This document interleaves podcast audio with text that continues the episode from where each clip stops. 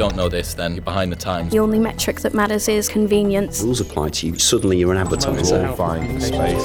This is Social Minds, the UK's first dedicated social media marketing podcast brought to you by Social Chain.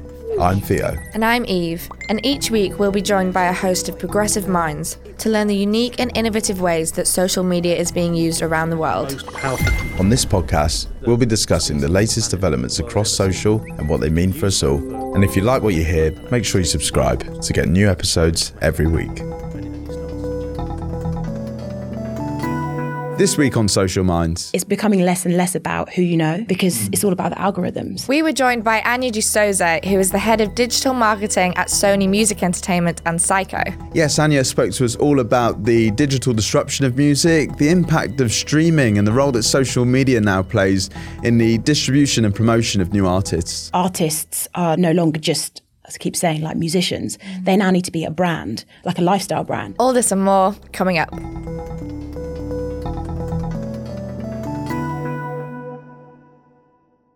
How has social changed the way that we market new artists and the discoverability of new artists? Well, I think social media's changed everything. It's changed the whole music landscape. It's changed marketing. Um, it's definitely changed the music industry. I mean, the emphasis on, I guess, the kind of authenticity of the artist um, is so much more exposed now that social media is kind of there's like there's so many touch points basically to kind of access an artist. So I think there's a lot of more emphasis on artists being real. Um, I don't think the kind of a record label or the music industry can kind of create.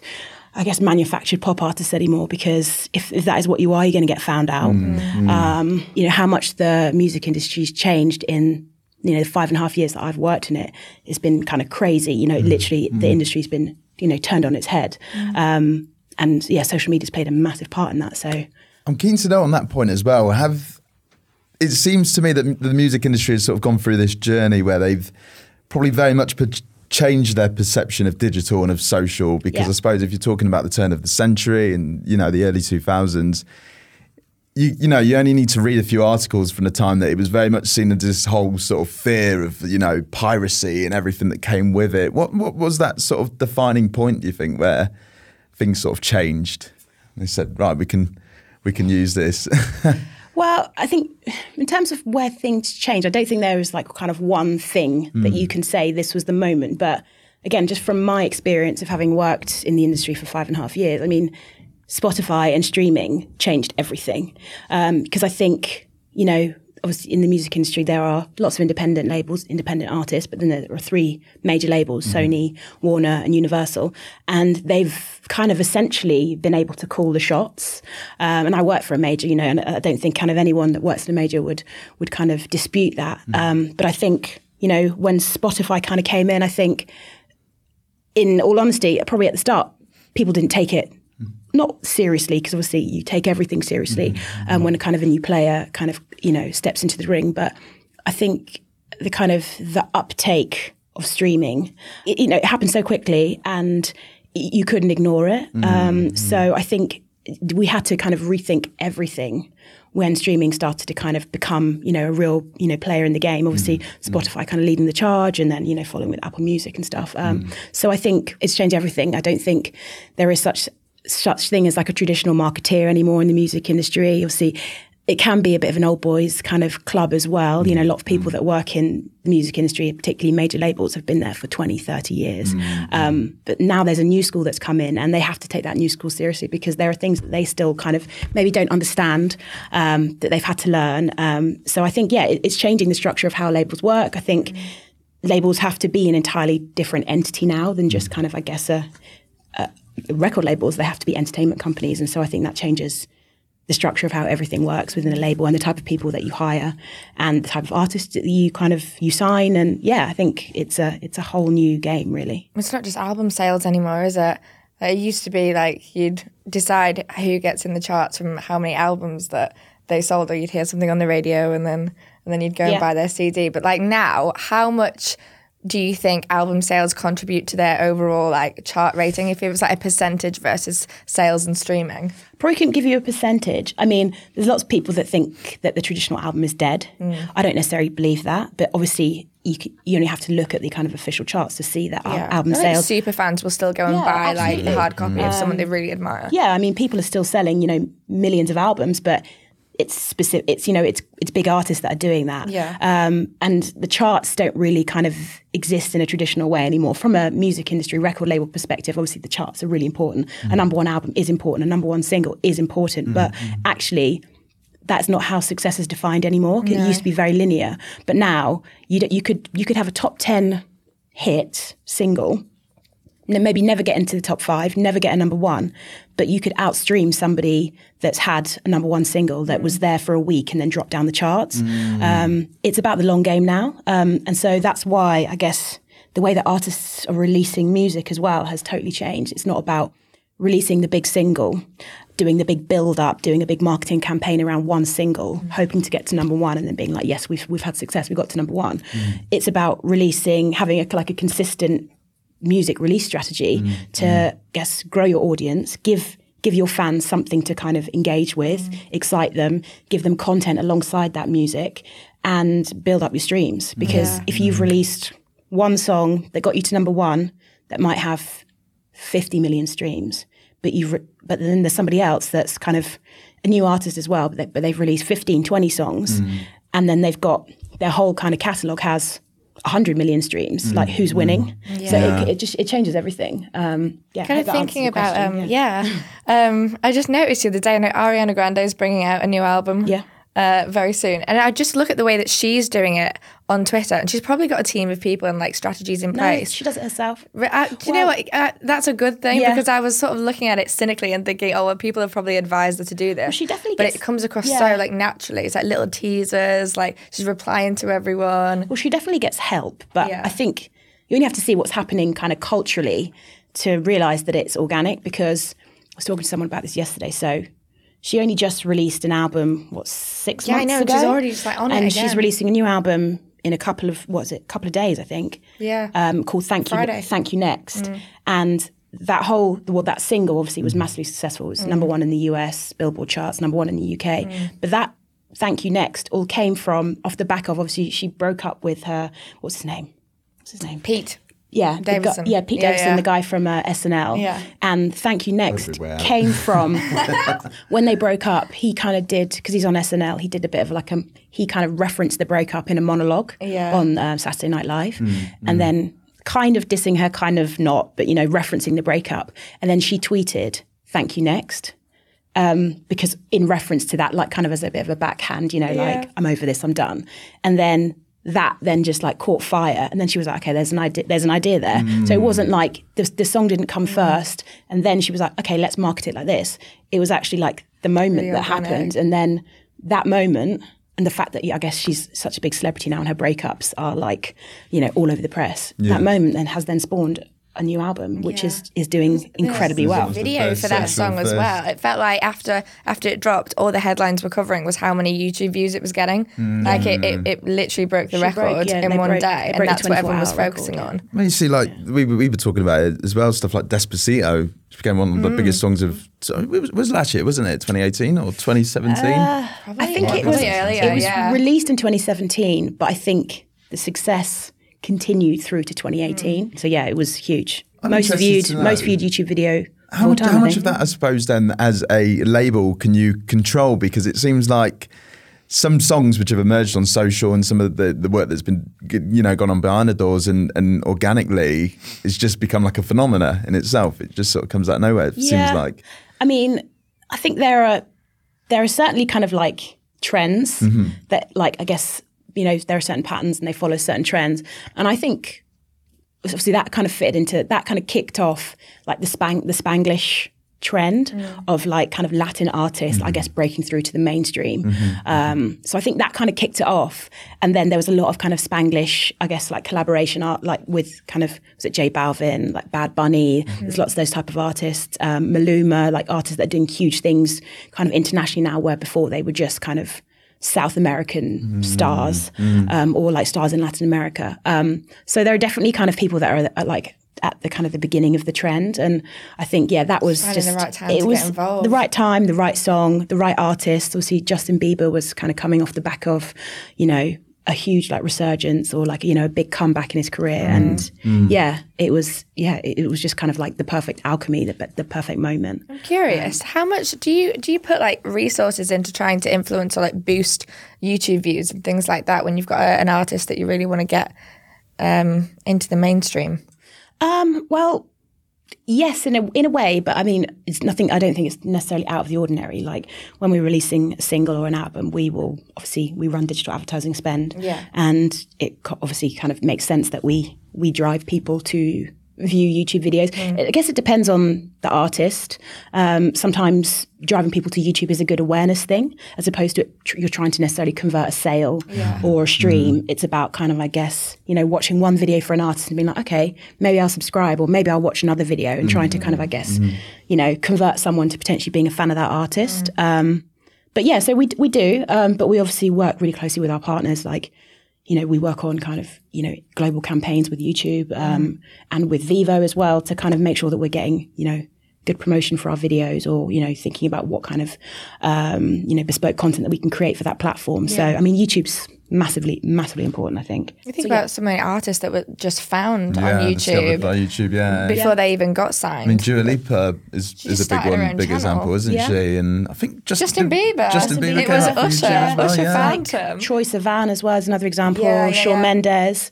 Um, but I think I think it's interesting because obviously there are a lot of musicians that kind of break through YouTube, um, and obviously you know YouTube as a space. You know, it's it's you know, the vloggers, the influencers. It's you know the, the the opportunities are kind of are vast and endless for people that are you know doing it right and who are kind of I guess gaining audiences on those platforms. But I do think there's still the question of whether if Dua and Shawn Mendes and Justin Bieber or whatever had just, you know, stayed being YouTube stars, uh, I don't know whether or not they would have the success that they're seeing now. I was just going to ask if it's like a threat to labels that these artists are managing to just because you can create anyone can create a YouTube channel, even an Instagram account, and post videos on that and and build up a fan base that way.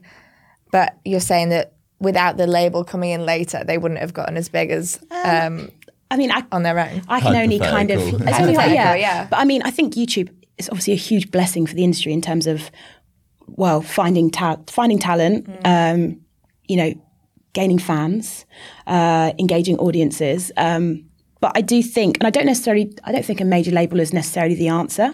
But I do think in terms of like taking those artists to the next level, um, putting a team around them of amazing A and R, incredible marketing, giving them the opportunity to, I guess, work with other credible artists. I think that is a huge. That's a kind of a huge reason why they are where they're at. As Dua Lipa, for example, she signed to Warner, but a big part of their strategy for her when they were kind of when they signed her and when they were launching her was collaborations with other artists, um, other big artists as well, and which obviously kind of you know helped get her chart success and then I guess kind of get her to you know the star status she is now.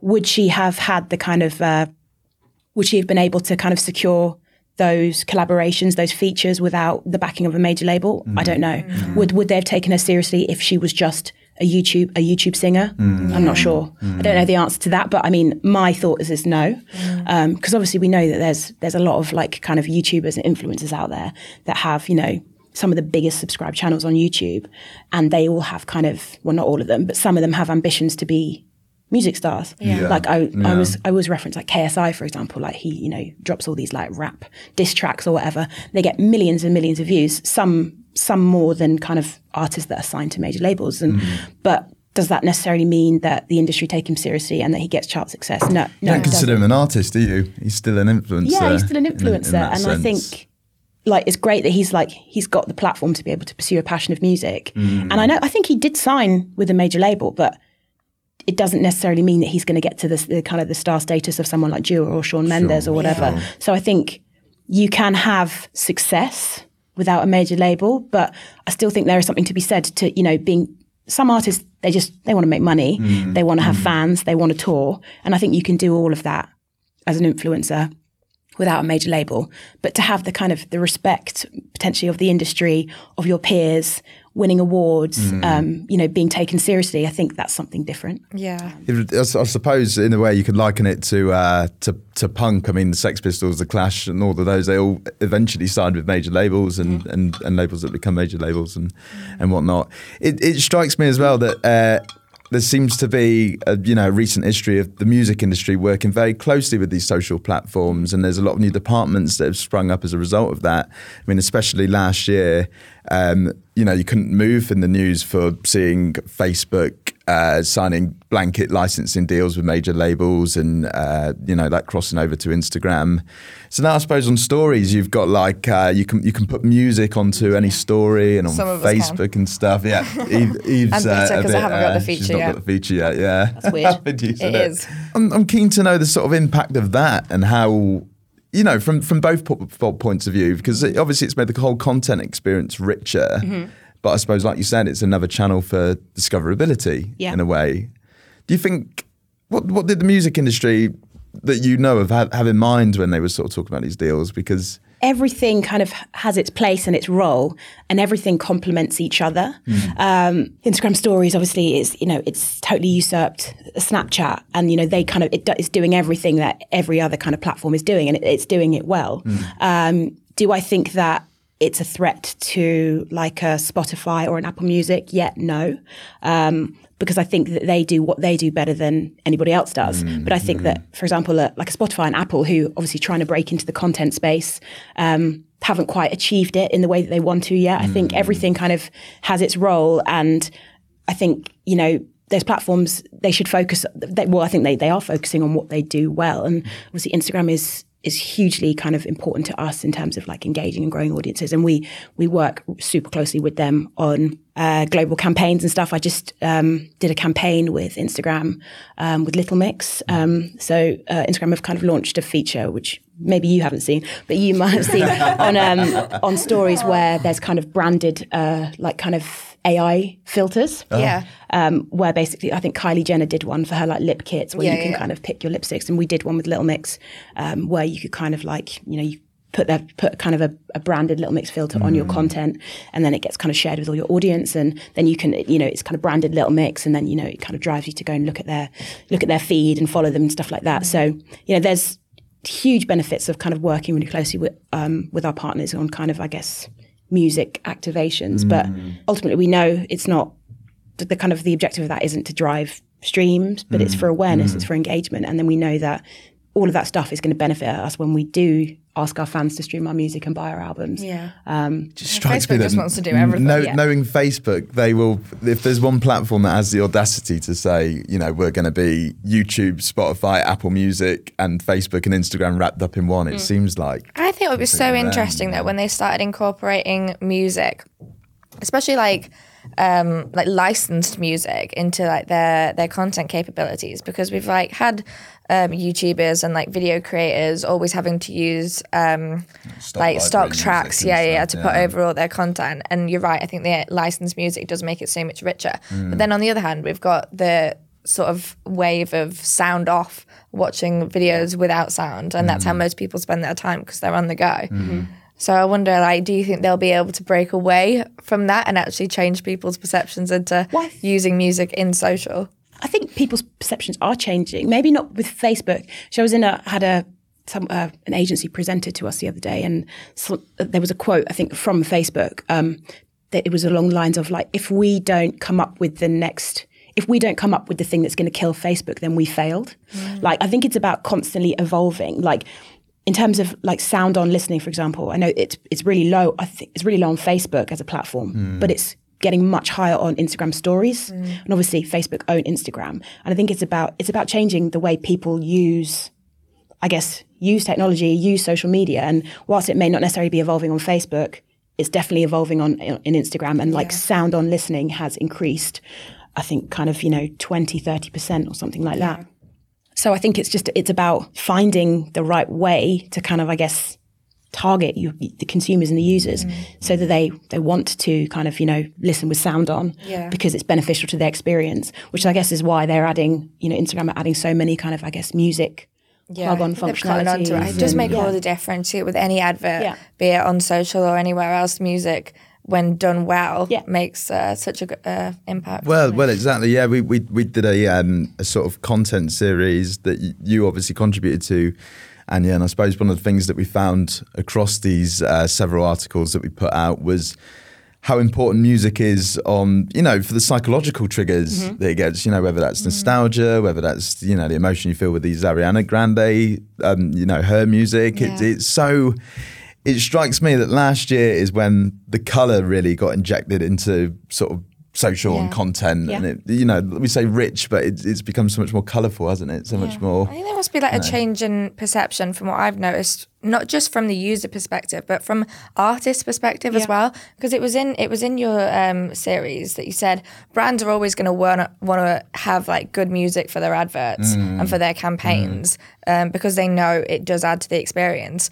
But there was what you found about artists in the past not wanting to sell out by Yes, Uh, appearing to just you know take money from a brand and you know gets rid of the sort of grittiness like Yeah, auth- yeah. authenticity of their music Yeah. by saying okay let's uh, go work with this corporate company Well, I think I think artists, and I kind of mentioned this before, is I don't think that manufactured artists will survive in the kind of ecosystem of the music industry and social with social media nowadays.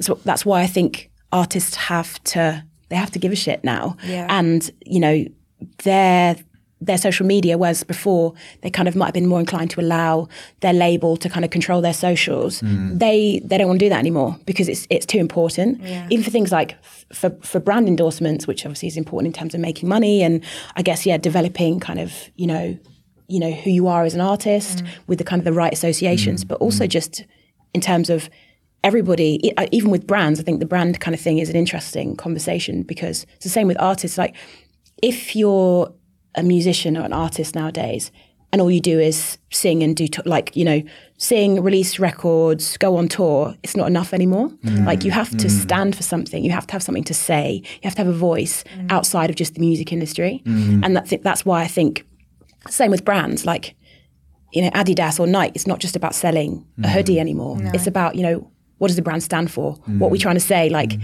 you know, what's our ethos? Uh, what is the culture of this of this kind of company? Mm. And it's more than it's like selling. It's about selling a lifestyle. It's not about selling, you know, a pair of trainers or, Yeah. or a hoodie. And it's same for artists. I think they're not just selling a song anymore. No. It's about you know everything else that they're talking about. And you know, do they know? Are they, are they kind of culturally connected? Um, are they talking about the kind of the you know the, the key topics that everybody else is talking about? Yeah. Are they kind of integrating that into their music, into their it's message? like relevant to like Yeah. their culture as well true. like, Yeah. the first person Yeah. that comes to mind is Stormzy. I think he does it so Yeah. so well but you've seen uh, examples of other artists that you think mm, Yeah, I, I, it, well, it, it, it- this is always an interesting debate, and I think it is that sort of has it become a matter of association. You know, I interact with their said brand and said artist, therefore, you know, it's that sort of. I suppose you wouldn't align yourself with an artist like, you know. Talk about legacy artists now, but this is one for me. Like I used to be a big Morrissey fan, and Yeah. now because of his massive, divisive political, that he I, says, I'm yeah. just absolutely, I, Yeah. I, you know, it's not just about the music anymore, is it? Not it's at about all. What they stand Not for at all. artists. or so we, we judge no. um, like Instagram influencers in the same capacity so of course like Yeah, massive artists exactly. are going to have just as much scrutiny if not Yeah. more so But I think in terms of, I guess, brand associations, um, it's about, I think, you know, music, fashion, it, you know, it falls into lifestyle. I think it falls into lifestyle. Mm. Like, and that's why, you know, yeah, brands want to stand for more than just, you know, what they're trying to sell. Artists want to stand for more than what they're, you know, what they're singing about. Yeah. So I think it's about, I think it's really important that it's not just about the money anymore in terms of, oh, I'll do an endorsement deal with you because you're going to give me half a million pounds. I think it's about finding someone who, I guess, whose kind of message is in line with yours. Yeah. Because then it's beneficial for, for both of you. Yeah. but it's not just um, about marketing them because I guess all those things are really important when the artist is already big and to keep, um, you know, marketing themselves. But when you actually search for a new artist, are these the kind of things that you're already looking for? What do you mean? Like having um, an engaged audience, you know, having an authentic message. 100%. I think having that lifestyle, like Yeah. knowing their package. Yeah, I mean, like I said, I think, and I think brands do the same because a lot of big brands nowadays they're not looking, they're not looking for established artists to be the face of their brand. They're looking for like, you know, who's on the rise, and Yeah. and that you know those people have to, you know, have this, you know, their brand values their message needs to be in line with theirs, but it's not necessarily about yeah going to Drake and trying to do you know a deal with Nike. They're going to kind of the, the unknown artists mm. because Yeah. you know, they want to be on the cutting edge as well. Mm. But I think yeah, I think artists need to be more than just good singers nowadays. I think you need like a triple threat. You need someone that's you know got an incredible personality that you know knows what they you know know, knows what they stand for. Um, can you know speak speak well, can represent themselves well, is really socially savvy, and cares about their fans, wants to communicate with their fans, and it's all and is also an incredible artist. I think because it is so hard to break artists nowadays. Like I said, I think you know I think two artists a year in the UK actually like break, and I think break is like you know it. It's kind of you know it can I don't know what exactly that means because I guess success can be judged in many ways. But I think in terms of I guess traditional chart success, streaming success, um, but yeah, you need artists that are the full package because I don't think it's enough to be just one. No. Um, so it's definitely important. It's interesting you're saying if you artists break a year because I can very much see that, and I feel like in my head I can pinpoint the, the the point in time where you've gone from, you know, there'd be twenty artists who are massive to talking about ten or five or, or two, like you say, newcomers Yeah. that everybody knows about. Yeah. You know, aside from like the, the artists who are already big, Yeah. like each year it's definitely it's slowing down, isn't it? I'm interested. We've, we've sort of touched on it, and how do legacy artists sort of see this? What's their perception of it all? Haven't you know what? What, what do they see? You're not a real musician. Exactly, yeah. Because it seems like there's a big disparity maybe between how they use social and how which which naturally it's like that in the real world, I suppose. I, I agree with that, and it's again I was talking to someone about this. Um, like in a lot of labels, um, the catalog artists actually essentially prop up the rest of the, the label, the rest of the labels because they sell so much music, Hmm. Sure, and they sure. actually kind of because obviously you know major labels have to sign a lot and spend a lot of money to potentially they have to sign 15 artists to potentially break one, Hmm. which it, might not even be that. So le- legacy is different, I'd say, because also I think you have to think about the audience that you're marketing mm. to. Mm. So I think it's a slightly different approach. Like I was thinking, like Bob Dylan, for example, so he's a Sony legacy artist. I mean, would you? Whilst you might want to like follow an official Bob Dylan Instagram account because mm. like I'm there's incredible pictures, you know, from from kind of the decades that he's been an active artist, but would you want him kind of like, you know, on Instagram stories? You, pro- you probably Yeah. wouldn't. I think there's still kind oh, of I'd like that. I love chatbot. Bob Dylan. I'd be like, no, he's Bob." amazing. Yeah, but I think you know there is still with the kind of the older legacy artists, there is still that kind of slight kind of you know mystery and intrigue Mm. because obviously they didn't kind of you know break through when social media was was a thing and you could know everything about an artist like you knew what they looked like when they woke up in the morning Yeah. you knew what they ate for breakfast I, th- I, th- I think it works slightly differently um, and yeah I just think I think you have to be careful when it comes to, to things like that um, by trying to kind of um, I guess, take a legacy artist and bring them, you know, into twen- into 2019 in the same way that like a Justin Bieber, you know, would would operate in, from Yeah. a kind of marketing perspective. I always think this is a personal opinion, but like Madonna, for example. I feel like she is trying so hard to still be relevant in 2019, and I think, you know, she, I, she, you know, like in terms of you know some of the music that she puts out, it's just so far removed from you know the kind of incredible stuff that she was doing like in the 80s and 90s, and I'm sure for like her, some of her fans, they love it, but I don't, I don't necessarily think that it's been done in the right way. yeah, But yeah. I, I understand, and I kind of, you know, I kind of applaud artists that maybe are kind of more legacy artists Mm. that work that that try and kind of stay relevant. But I do think there is a kind of a right way to do it, and I sometimes I think, you know, people like Madonna go too far with it. It's, it's almost like she's being influenced by culture rather than influencing Yeah, culture. trying it's like, that sort of Madonna Bowie she, yeah, debate, I she suppose. was that she was influencing culture. You know, Yes. everybody wanted to look like her. You know, back in the like a virgin days with the Yeah. uh, the gloves and the, the you know the beads and all that stuff. She was she was influencing culture, and now it feels like she's lost the essence of who she was. But you know, everyone has the right to evolve and Yeah. change. Um, it's just, I guess, in terms of authenticity, does it feel authentic? And I mm. don't know if it does. No. Do you think it's still possible to get to like legacy artist level now then? If socials like, because when you think about legacy artists, like the big ones, they always seem so far removed from us because we didn't have that immediate Yeah. touch point with them. And sort of because of that, they were like put on a pedestal. They get like more celebrity status in a way. You kind of get that vibe. And it's like, is that not possible anymore because they're so accessible? I think it's just different. I think the, the landscape is different. I think the closest things that we've got to that now, in terms of the superstar artists, but that aren't necessarily like really social media savvy, I think Adele Yeah. and mm. Ed Sheeran are probably just in terms of Yeah, like global. Adele just doesn't bother with it, does it? yeah, She and I need think, to. and I was thinking to myself, I was like, if Amy, if Amy Winehouse was still alive, I don't think she would. I, I think she would be the same. I can't imagine that she would be, you know, you know, plastering her life all over social media. I don't know. Obviously, I don't know, but I think, but that, I think they are.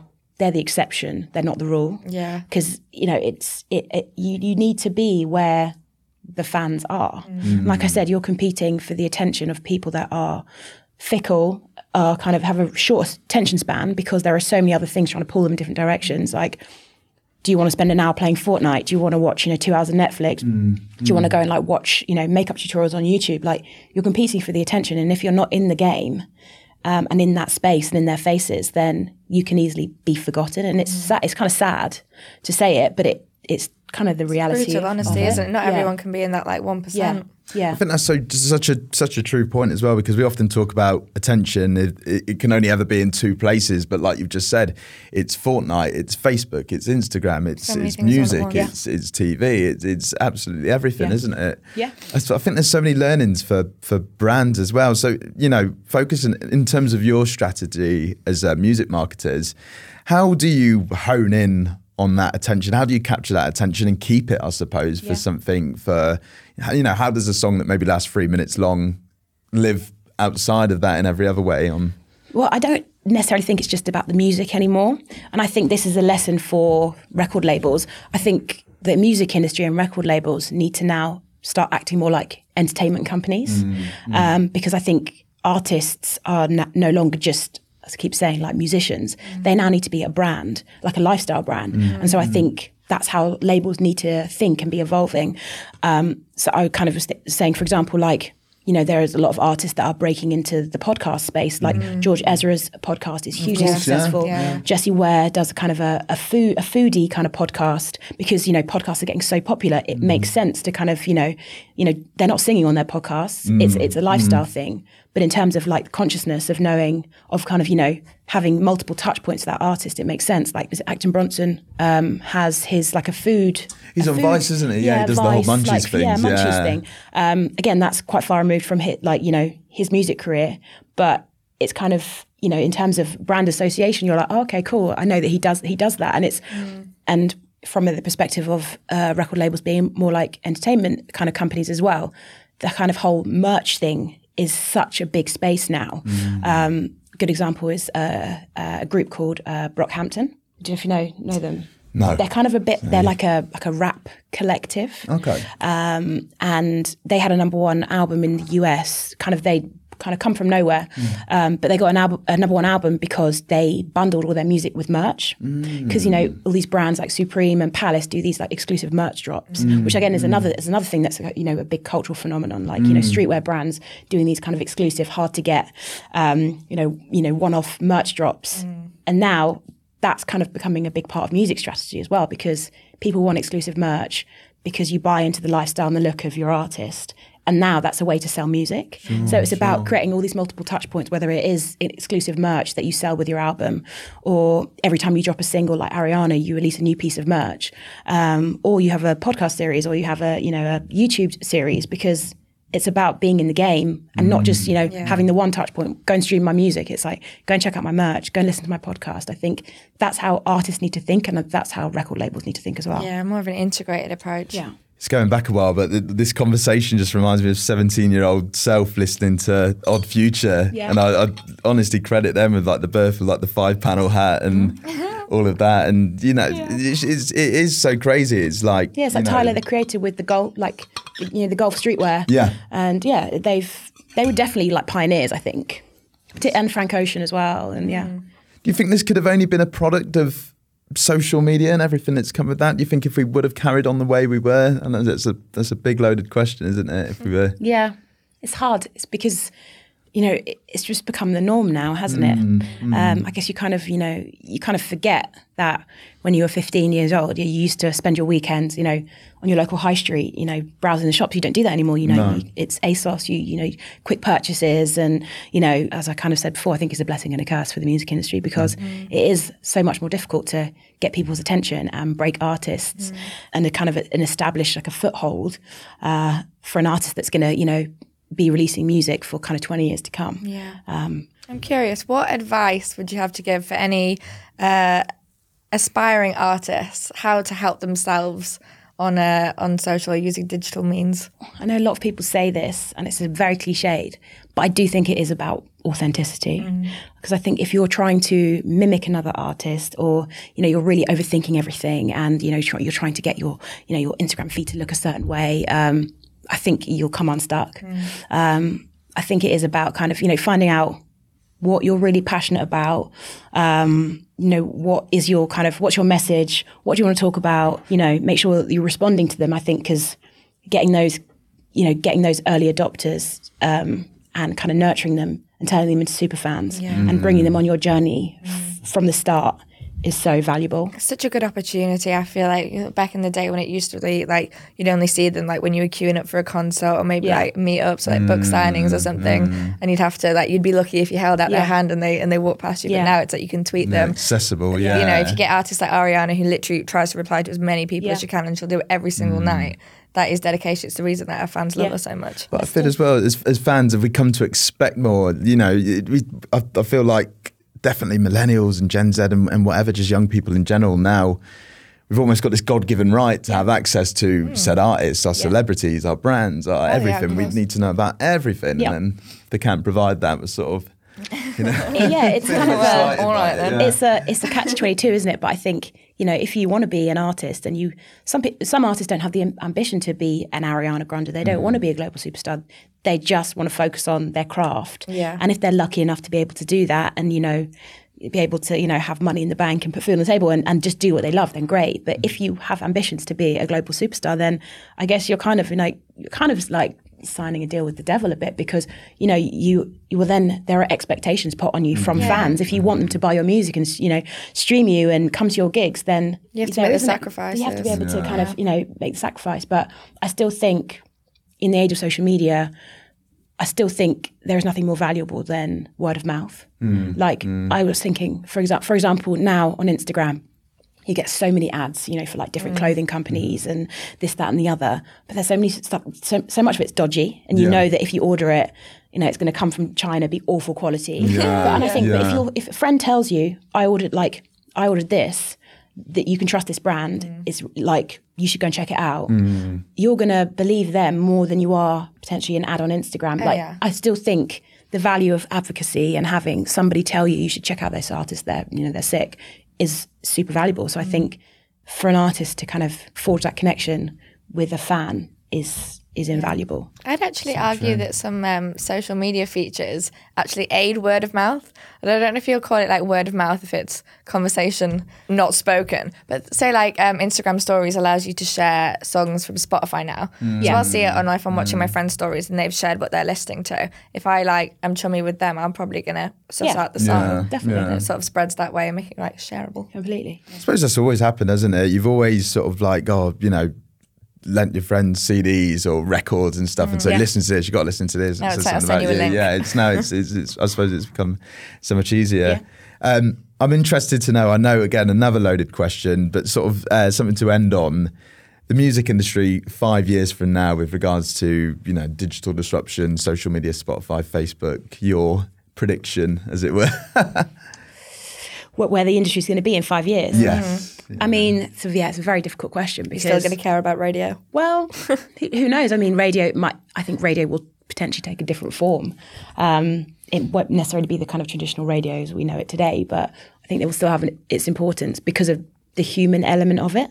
Just to kind of maybe come back to your question a bit, I don't know where it's going to be. Um, but I think what the music industry has learned in terms of, I guess, what's happened over the past five years is that they need to work with the platforms, not against them, um, and be totally open, um, have really kind of, you know, close relationships, strong connections. Because you know things are going to happen. The industry is going to move the way it's moving. You know, streaming is going to go how it's going, i- irrespective of us. Yeah. And if we were not willing to move with it, then there'll be people that will come in that are willing to, or that you know, or the Spotify's and the Apple Music will become the record labels. So I think it's about you know, it's about kind of moving with with times and. I guess adapting our strategies based on that, as opposed to mm. thinking that we know better, and that well, you know, there's power in numbers. You know, we have the money, we've got the, the contacts, because it's not necessarily going to be about that. And I think Spotify, YouTube, Instagram, for example, it's becoming less and less about who you know mm. because mm. it's all about the algorithms. Uh, New Music Friday, which is a you know the kind of mu- New Music Friday playlists around the world on Spotify, are so influential in terms of driving those kind of first weeks first week's worth of streams or kind of I guess predicting what the hit's going to be. You know, if you're on top five on a New Music Friday, you know that means that you know Spotify you know think that you know you've got a hit and people should you know listen. Um, and it, it drives you know hundreds of thousands if not millions of streams. But slowly but surely the playlists are moving away from being editorial based on you know labels going in for meetings with the editorial kind of person at spotify and saying you need to take this artist seriously or you know mm. here's the next big record from drake or whatever you know put this at the top of your playlist. It's all going to be customized based on what you're listening to. Yeah. so your new music friday will be different to my new music friday. So there's not going to be you know like a top one that everyone's going to listen to. Mm. It's going to be dependent on who you've been streaming organically. So i think again how how artists engage with their fans drive them to stream their music organically is going to make a huge difference because mm. then it will mean that if you're engaged with that artist on that platform that you'll be served their music and it won't Yeah. be hidden Yeah. you know in, in another playlist We're all back Yeah. down to the user making the yeah. Same, decisions. with, same with Instagram, with you know feeds being algorithmic now. Mm. Same with YouTube in terms of how they serve you video content. Mm. Um, so I think the, the emphasis is is as well. Obviously, it's on it's always on the record label, but it's on the artist as well Yeah. to kind of really be driving it themselves. Um, in order- Everything's recommended for you. Yeah, I've, I for one I'm glad I've, I've discovered so many artists through that way. I'm, I'm going to wrap it up on a final, final question, just Mm-hmm. quick. We can't have one of the world's uh, representative of one of the world's biggest record labels on the podcast without asking you the first CD you ever bought. Oh, that is a very good question. I think it was probably Spice Girls. Amazing. Strong, Yeah. strong. Yeah. Amazing think, choice. Yeah, Spice Girls were the artist that the first artist that I was ever a super fan of. Probably that probably the only. And so I guess for me that's like the equivalent of like, you know, the crazy One Direction, Bieber fans. That was I guess without social media, but that was me. I had the posters all over my walls. Oh, I had the I had Spice World the movie. I had Oh, every yes. CD. I Great film. yeah, it was my first ever tour, and I'm actually going to the the reunion tour. Oh, amazing. Amazing. So yeah, Amazing. definitely Spice Girls. I think they they kicked off my love of music. Oh, super. Great choice. Thank you very much, Anya. Thank it's been you. a pleasure. Thanks Thank so you. much for coming on. Thank you. This has been the Social Minds podcast with Theo, Eve, and music by Pierre Flass.